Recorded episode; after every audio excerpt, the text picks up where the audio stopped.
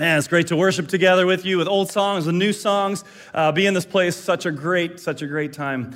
Hey, I just want to give you a quick update. Some of you have been asking. I shared a prayer request on our Facebook Live um, with uh, the church, also on our prayer list for a young girl on one of our on one of my soccer teams who had brain surgery this last week, and some of you have been asking. And uh, she has uh, it was a major surgery, but uh, recovery was expected to take a lot longer in the hospital, and while she still has a long process ahead, she is home actually very early from the hospital. And so, thank you guys for your prayers for her. Really appreciate that. Um, I know we're a praying congregation, and every week when we send out our weekly email is always a, a, link for prayer requests, for weekly prayer requests. That is the most clicked link on, on our weekly email. So I know you guys are praying, you guys are keeping up to speed on what's happening, and uh, we don't always get to circle back on all the answers to prayer, but uh, definitely know God is working and moving. Well, this, uh, this last week or so, I was able to finally use one of my Christmas gifts. I know it's been a while, we're a few months out, but I got a. I got a gift certificate to a, a place called Throw Nation. Have you guys ever gone axe throwing? Yeah, well, apparently, you know, my wife thought I needed to have that primal experience of throwing a hatchet, you know, in, in a public place against a wall. But, but uh, that was a really fun experience. So we went out uh, with, our, with our family and we had this, uh, this time together. And there's different competitions that you do. And, uh, and I think I, we got a video here of my first throw ever. No, okay, that wasn't my first throw. That wasn't my first one, but I did. We did catch that one. I, I didn't want to show the one where the axe fell on the ground, but. Um, but the point of this is, is that you know you have to you have two things in, in axe throwing. You have an axe and you have a target. And the point of the whole thing is to try to hit the bullseye, right? Or to get the different places that you need to get the score. Well, the bullseye is, is the center, it's the focus, it's the target.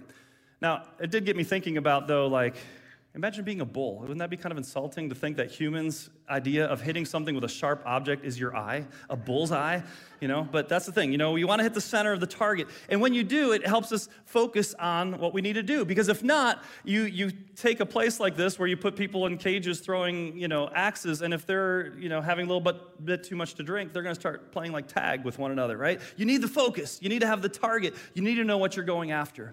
And so, in life, and as we're talking about this idea in the series of emerging, we need to be able to, to know what it is we're going after, what it is that, is it that we're aiming for. And so, today in part two, I want to talk about emerge. How do we clarify the vision? How do we clarify the vision? Again, as we're talking in the series, Emerge, we don't want to just uh, come out of this season of pandemic, this year of change, where our world has fundamentally changed in, in public, in culture, in so many of our own lives, things are different. We're not going back to the way that it was before. I'm sorry, we all know that. It's not going there. And maybe that's a good thing.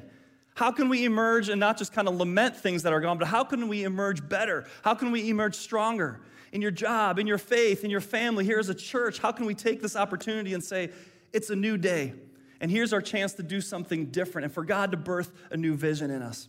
And so, as our guide through this, we're in a book called Nehemiah. And Nehemiah is in the Old Testament, and it tells the story of a man who was a cupbearer to a king. And he had this opportunity because he had heard about the news that the city of his ancestors, the walls are laying in ruins. And it's not just that they're laying in ruins, they've been laying in ruins for a hundred years. His ancestors had gone back after they were in captivity, and they'd gone back, but they didn't do anything about that. They rebuilt the temple, but not the city walls. And when he heard about it, he was just devastated. He was broken over it. And God began to do something in him. And we talked about last week that, that some of us have been living in our rubble so long that we are numb to it. And maybe we spent a whole year living in our rubble, or maybe you're, you're getting a wake up call and saying, something needs to change. And at some point, when Nehemiah heard about this, his heart was broken. And it says he wept and he fasted and he prayed and he turned that towards God, and God began to birth a new vision out of his brokenness. And so, while none of us want to be in brokenness, we all want to avoid brokenness, God can actually use that very brokenness to start birthing something new. And the question I asked you last week, I wonder if you've been reflecting on that, is what do you weep over? What makes you, what makes you cry? What makes you sad? What makes you mad? What makes you angry? What, what stirs that emotion in you? As you look at your own life, where do you finally get to a point and say, It's enough, I've had enough, it's broken, we need something to change?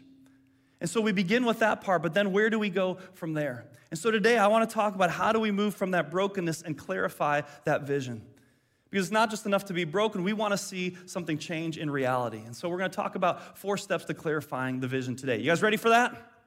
All right, let's do it. We're going to be in Nehemiah chapter 2 today. So if you have your Bibles, you can take out your Bibles. I'll also have scriptures on the screen for you. But where we pick up the story now, Nehemiah, again, he's, he's heard the news, he's broken, he's prayed over it, he's been fasting. The weeks have passed, actually, the months have passed, and he's just asking God to, to do something. And we don't know all what happens during that time. But we see that when the moment comes, when the opportunity comes, he's ready. He's not going to miss his shot. All right, here we go. Nehemiah 2, verses 1 to 3. Early the following spring, so remember, he first heard the news in, in the fall, and now it's been four months. Early in the, the following spring, in the month of Nisan, during the 20th, is that the, where the car comes from? It's missing an S though. All right, during the 20th year of King Artaxerxes' reign, I was serving the king his wine. Remember, he was the cupbearer. I had never before appeared sad in his presence. So the king asked me, Why are you looking so sad? You don't look sick to me. You must be deeply troubled.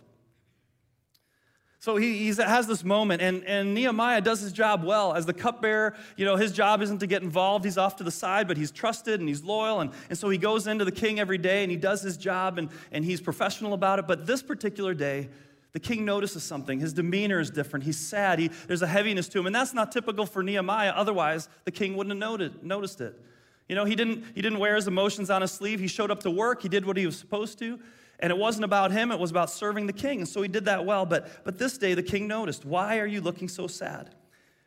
Then it, says, it goes on. It says, Then I was terrified. Why was he terrified? You don't show up in front of the king, you know, looking sad. You're there to do your job. You could lose your head, you could lose your job, right? So, so he was scared in this moment, going, "Wait, why is all the attention on me right now?" But something happened in that moment. He he knew there was an opportunity. So in that moment, he said, I was terrified, but I replied, Long live the king. And he said this How can I not be sad? For the city where my ancestors are buried is in ruins, and the gates have been destroyed by fire. So he restates what he's been processing, what he's been thinking about for a long time, and, and here's this moment, and he shares it. So, like I said, I want to look at four main parts to clarifying our vision. And the first is this we need to know what the problem is. You need to be, identif- be able to identify the problem. We, we began last week with talking about brokenness and finding out what are those places, but you need to name it. You need to put a name to it. What is the problem? He was able to clearly state the city where my ancestors are buried lies in ruins. And so he was able to share that. Every vision begins by clearly identifying the problem. If you don't know what the problem is, why are you changing any? Why are you trying to do something different? You have to know the problem. Nehemiah could state it very clearly, very succinctly. What about you? This past week, remember last week I said I don't, I don't want us to go through two months of, of a, just a, an exercise of studying the Old Testament and not doing anything. What is the problem that you're dealing with in your life? What is the thing that you want to change, that you want to see different? State it. My marriage is broken. It's not where it needs to be. I'm unhappy in my job. I'm not using my gift. Something needs to change. My finances are shot. We're in debt above our head, right? We don't have enough money at the end of the month. Something's got to change. What is the problem? It might be in your own life that way, or again, like we said, the problem might be something that stirs you outside of yourself. You look around, and maybe you're a student, you're at school, and you go, you know what, the, the, the music program doesn't have enough instruments. I want to do something about that. The football team needs new jerseys. I want to do something about that. What's the problem? We think about the church and we say, what's the problem? Well, there's people who don't know Christ. There's a generation out all around us that does not know Jesus. We need to reach them. We need to do something to reach the next generation for Jesus. That's the problem. In our church, we have a, a group called English Conversation Partners. They've identified a problem that says there are people moving into our city that don't know how to speak English. And there's a problem there. And we want to address that. We want to do something about that. Andy Stanley puts it this way He said, Visions form in the hearts of those who are dissatisfied with the status quo. When is status quo enough? When have you looked at your life and go, even status quo, maybe it's not even broken and ruined, it's just status quo, it's stuck. We need to do something. In that moment, something can emerge. But listen, more than identifying what the problem is, it's knowing why is this a problem? Not just what's the problem, but why is this a problem? What's wrong? What has to happen now? Now, in this instance, before the king, Nehemiah doesn't have to explain it to him because the king understands what a problem it is when cities don't have walls. In that context, in that culture, you understood your city is vulnerable to attack. It's hard to establish any political structure. It's hard to protect your worship, your culture, the things that, that make a city and a country and a nation what it is. And so he understood that. But what we also see is earlier in chapter one, when Nehemiah first heard about it, The problem was more than just political or structural. He said, It's a disgrace that the walls are broken down.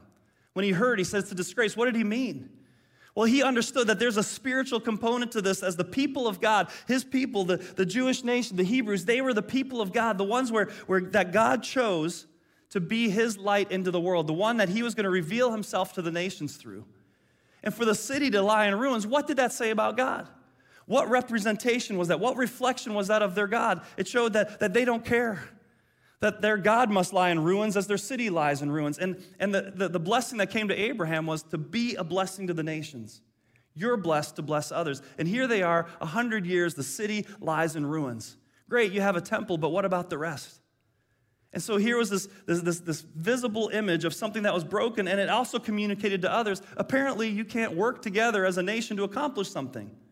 Right? This is a disgrace. We are the people of God. It needs to look and be different. So, so Nehemiah understood this. Why is it a problem? He got it. How many of you guys like the show Shark Tank? I've used this as examples before. I always like that show. I pull a lot of stuff from there. Anyone else with me? Shark Tank, right? You know, now entering the shark. Well, the Shark Tank. Well, Nehemiah entered the Shark Tank too. And when you watch the Shark Tank, and, and if you don't know the show, it's people that are making pitches for um, their products that, that they want these investors to buy into.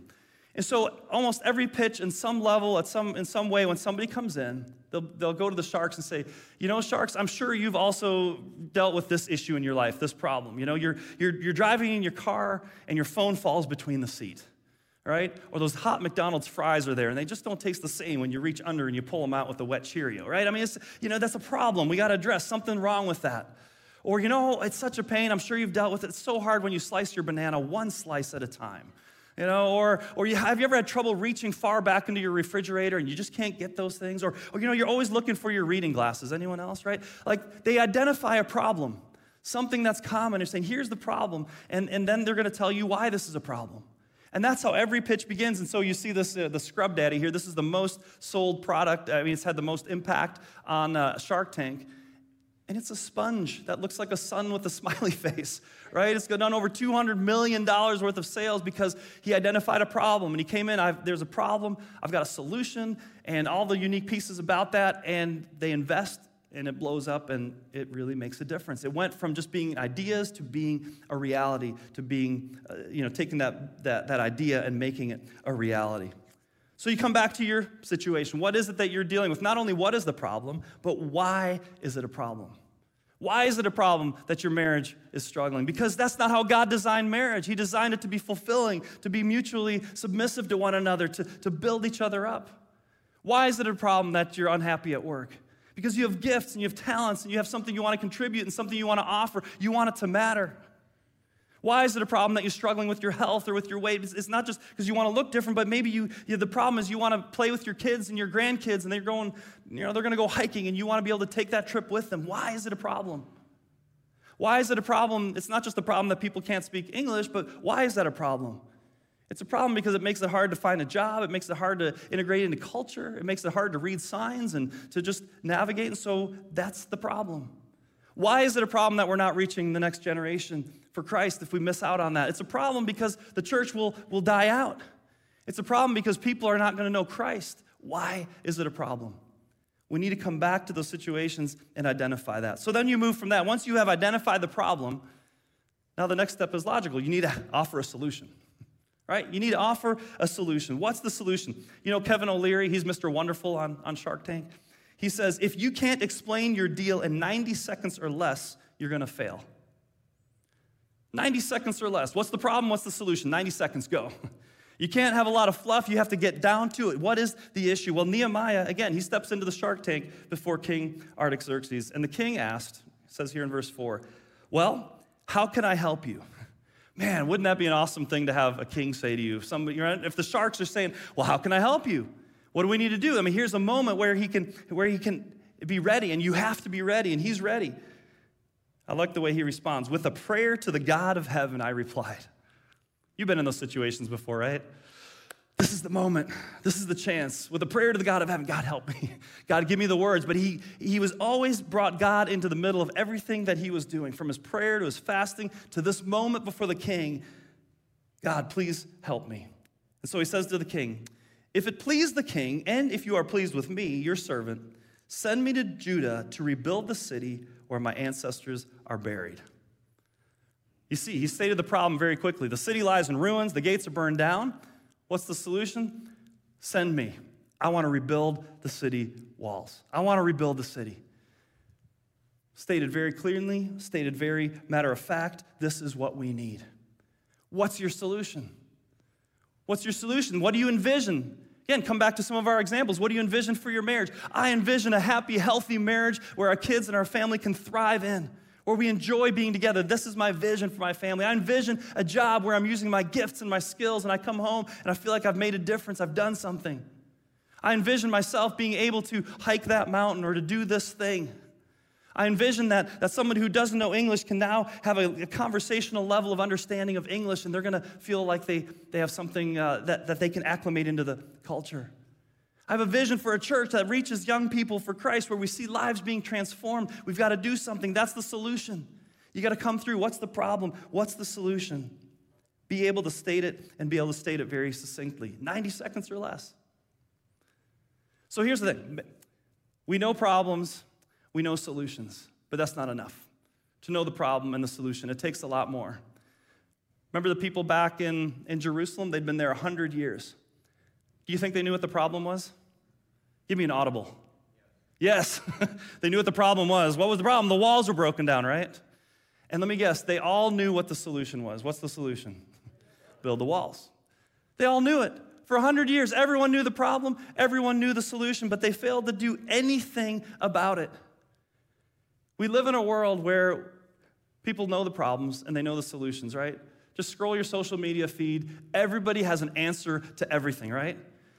Here's the thing you know how to do your boss's job better, don't you? you know how to run the church better, don't you? You know how to run the government better, don't you?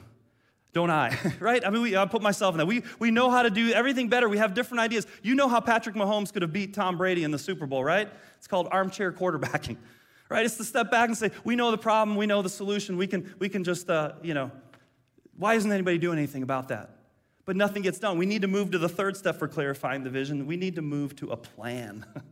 we need to move to a plan, not just enough to spout out a solution. What's the plan? And so here Nehemiah is ready. Again, he's in the shark tank, but now he has to be able to clarify his plan.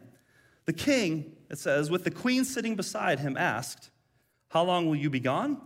When will you return? Two very basic questions. You said you're going to leave. You're my cupbearer. I need to know how long you're going to be gone. When are you going to be back? So he may have asked more questions, but these are the two we have here. And it says, After I told him how long I would be gone, the king agreed to my request.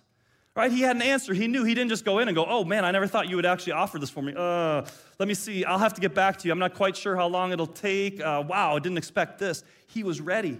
Remember, he prayed, he fasted, he waited, he was ready with an answer. But then he wasn't going to miss his opportunity.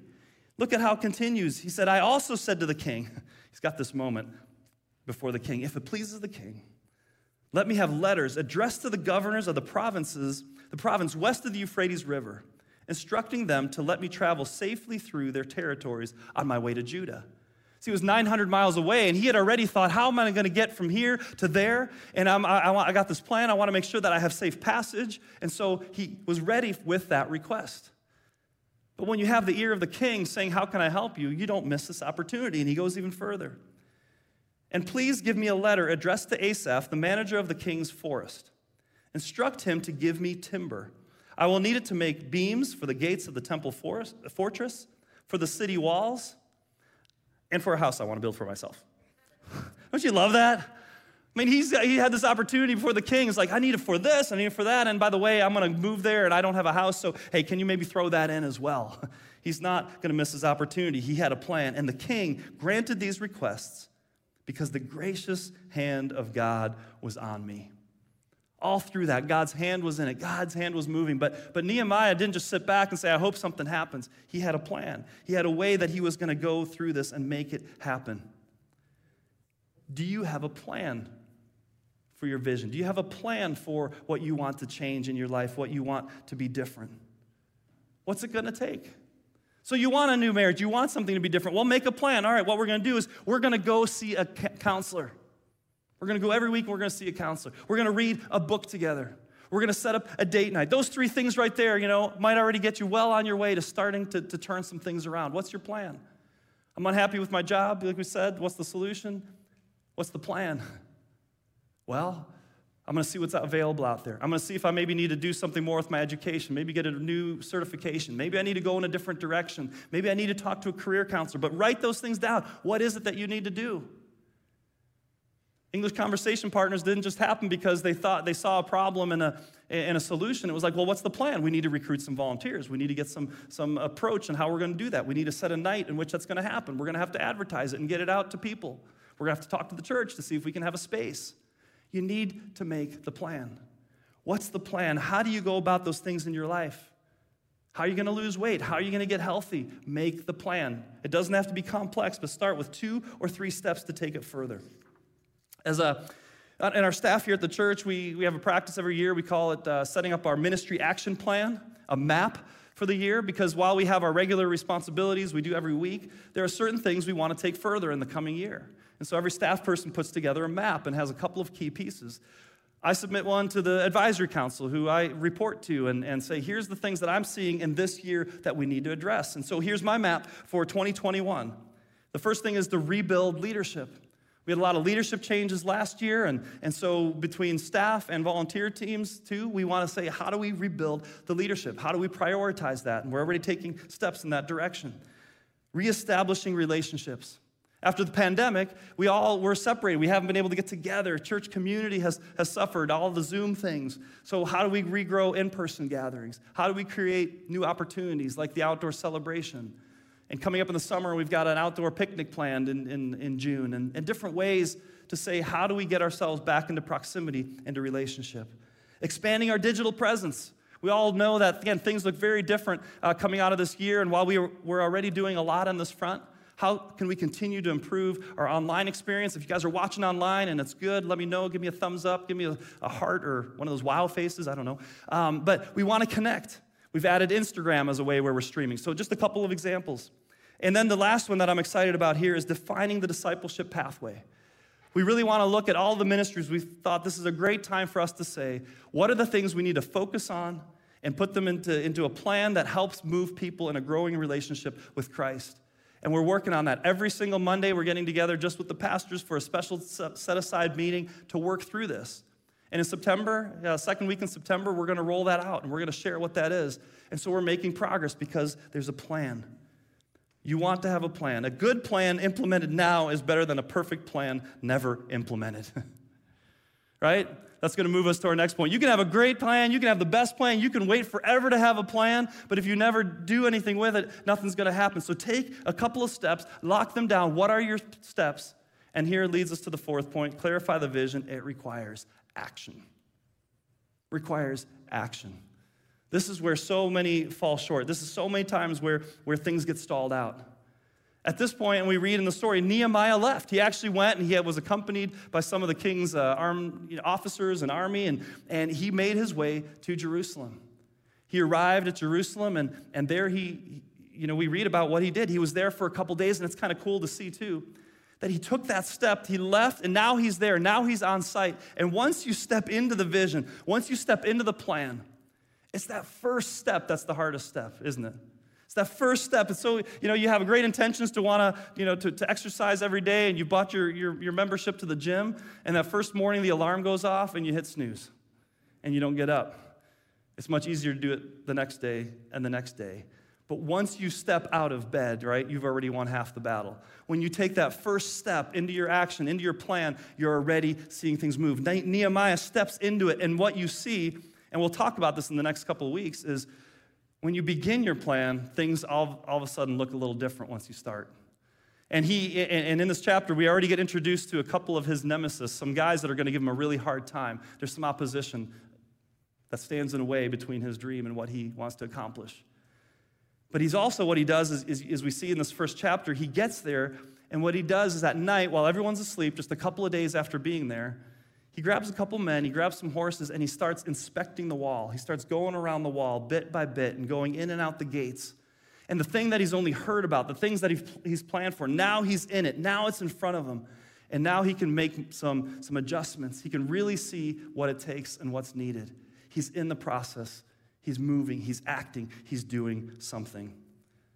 Listen, many of life's greatest dreams and aspirations are collecting dust because ideas never get turned into action. Anyone uh, resonate with that? I do.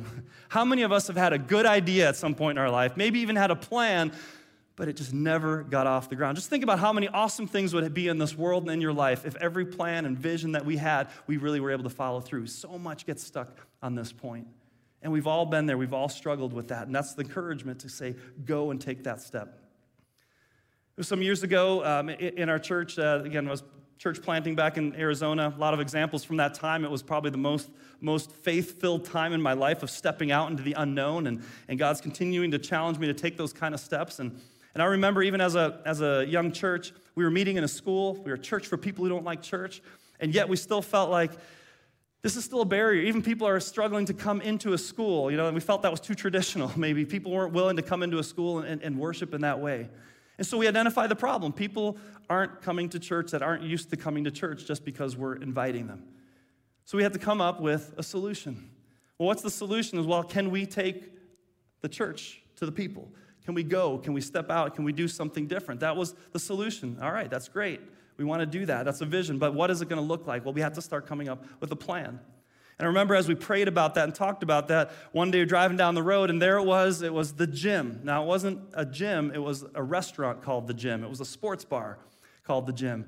And I remember being in that place, and I'd eaten lunch there in different times, and it's just this cool environment. There's TVs all over the place. You guys know what a, what a sports bar looks like. And, and uh, it had this little stage in the corner. And I just thought, man, this would be the perfect place for us to do church. Crazy idea. That's never going to fly. How's that going to happen? Well, the plan. All right, well, I need to talk to the owners. We need to talk to the owners, see, see if we can pitch this idea to them. The place that on Saturday night has a much different crowd than it does, you know, and they're not open on Sunday mornings until football starts in Arizona a little bit earlier, the, you know, before lunch already. But let's see if we can maybe uh, get in. So I, I, got in and I was able to get um, a meeting with the three co-owners of this, of this restaurant. And so I came in and I, and I said, they said, well, okay, what did you want to talk about? You said you talked about, you know, wanting to rent this place. And I said, yeah. I said, how would you like to have some free advertising and to have, you know, a number of people coming through your doors without any cost to you? It's like, oh, I'm interested in that. Well, we'd like to have church here. And I was like, well, deer in the headlights, right? Like, this is not what we're used to doing. But all right, tell me more. I mean, it literally, it felt like one of these moments like Nehemiah had before. Okay, well, how can we help you? I mean, tell me what, what you're interested in. And we said, We'd like to meet every Sunday morning. We'd like to, you know, what we want to do. And they agreed. And not only did they agree, they said, We're not going to charge you any rent. And then it was like, well, we'd also like to serve some breakfast. How does that work when we're in a, you know, we like to do something light for people when they come in. And they said, well, how about we provide that and you just pay us 100 bucks a month? That'd be the only, th- 100 bucks a week. I was like, done, done. They'll do that. I mean, it was amazing. We couldn't believe it. And so we had, we had a problem, there was a problem, we had a solution, we had a plan. It, but Sorry, it never happened. That'd be a boring story, wouldn't it? Right? To stop short of the action, to say that was such a cool idea, but it never happened. So we just went back to church at the school and I don't know, but someday, someday I'd like to do it. No, we did it.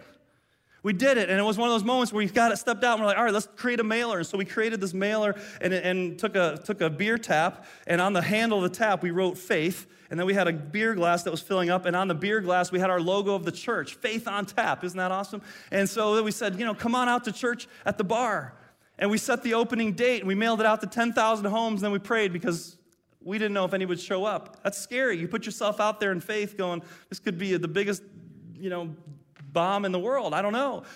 So that morning, um, we, you know, we set up. We knew that where, the way the, the bar was set up, that the, um, the stage could be seen from about 30 to 40 seats. You could maybe get another like 15, 20 people sitting around the, the, the bar. And the rest of the restaurant, you really didn't have a good view. And so we were hoping for 30 or 40. When time came for the service, those 30 or 40 seats filled up pretty quick.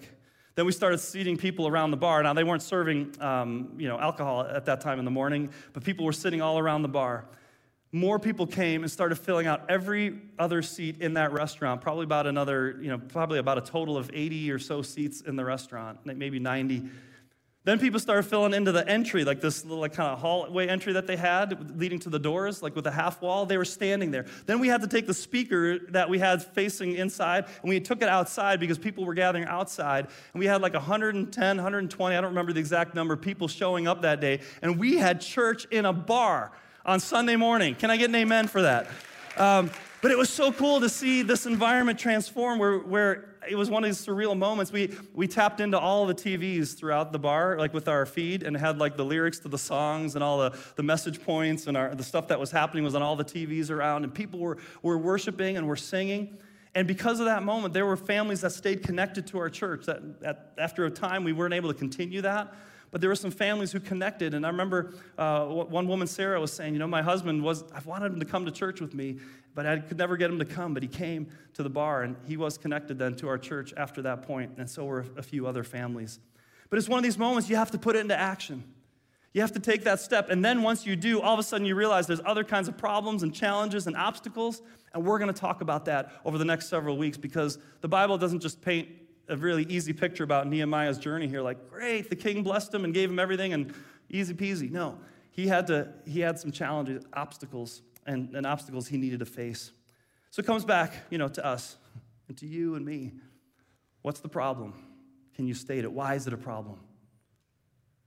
What's the solution? What's it that you would like to get to, that you'd like to see? What are two, three steps to the plan? Again, don't overcomplicate it. Don't try to have a perfect plan. What are two, three steps? And then can you take the first step? Just think about it. Between now and next Sunday, you could already take a first step in the direction of a different future. Or you could ignore all this, forget it by this afternoon and Monday, and, then come back next Sunday, go, okay, what do we do now? And nothing is done. Write down a step that you can take. What's a step that you can take? And when you take that step, little by little, you'll start seeing what is in front of you. And, and God will start revealing more and more how to shape that, how to adjust that, how to take it in new directions. And when we follow this path, God can take the brokenness that birthed the vision and He can start growing something new in us. And when we step out to take that step of action, our faith grows because we have to put our trust in God. God, come through for me. God, we need you. Come on. Every step of the way, God is there. You know what's so cool in all of this, too, is that not only do we have a vision we're trying to figure out for our lives in different areas or for our community or for different problems around us, but did you know that God has a vision for you? The Bible says, For I know the plans I have for you, declares the Lord. He knows the plans He has for you. God has a plan for you and He has a plan for me. That should give us a lot of hope. That should let us know that there's something more for us. There's something that God has for us instead of just accepting the status quo, but to say, I want something to be different. God, what's your plan for me? But God had a plan for humanity and for each of us, and He, he, he followed this pattern too. What's the problem? Sin. We're separated from God. We've gone our own way. We try to do this life on our own. And in the end, we, we fail. Sin is the problem. What's the solution? God's like, well, I'm going to I'm going to come. I'm going to reestablish that relationship. I want to be with them. He comes, and his plan is grace to offer grace freely for all of us. But you know what? He took action on this. He stepped out of heaven. We celebrate Christmas. He stepped onto a cross. We celebrate Easter, and he rose from the grave. He didn't just say, I've got a plan, I hope it works. Nah, I'm too comfortable. No, he stepped out because he loves you, he loves me, he loves all of us, and wants us to, to find that freedom. And when we have that freedom, that's when we can dream those dreams. When we can see that God has something new for us. And so I'm just going to challenge you guys, maybe in your family or with a friend, maybe in your community group sit down and say, all right, let's, what's the issue we want to do something about? What's the problem? What's the solution?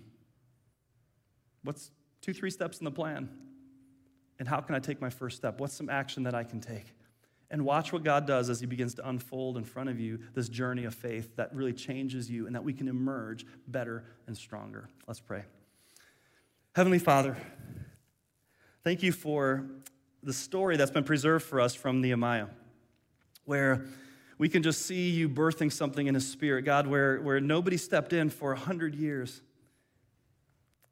You encouraged him, God. You gave him that boldness to say, it's time to do something. Father, help us in our own lives to, to not get so comfortable with the status quo, but God, to really say our marriage can be stronger, these relationships can be better, my finances can be different. God, my, my career can, can look different. God, I can do something about this problem in our community or in our world, or I can make a difference at the church or with my neighbors. God, help us not just to be lulled into complacency, God, but help us to, to dream new dreams, to, to birth visions in us where we can see the world change and be different. God, thank you for the shared experience of Meadow Park Church together, where we all have a stake, where we all have an investment. God, continue to use us to fulfill your mission in this place. God, doing whatever it takes to help people experience life to the fullest in Christ. May we commit ourselves anew to that mission. And Father, would you bring hope and healing to somebody who's living in the rubble that there can be a new day and that there can be a new future? God, give the courage today to take those first steps. And Father, if there are any here today or listening in the sound of my voice, God, that don't know you, that don't have that peace of knowing, God, that, that there is a solution for their lostness, for their loneliness, for their, for their guilt, for their shame. God, that you have come to bring grace, that you have come to give freedom, that you've come to give forgiveness. God, there's only one step in that plan that we need to take, and that is just to receive you as our Lord and Savior, just to accept that grace, God to say, Yes, Jesus, you are my Lord and Savior. And we begin that new journey together. God, give us the courage to walk with you. We thank you that you are a God who takes our life, and no matter what the rubble is, God, you will build it anew. And God, we want to build on your foundation. In Jesus' name we pray. Amen.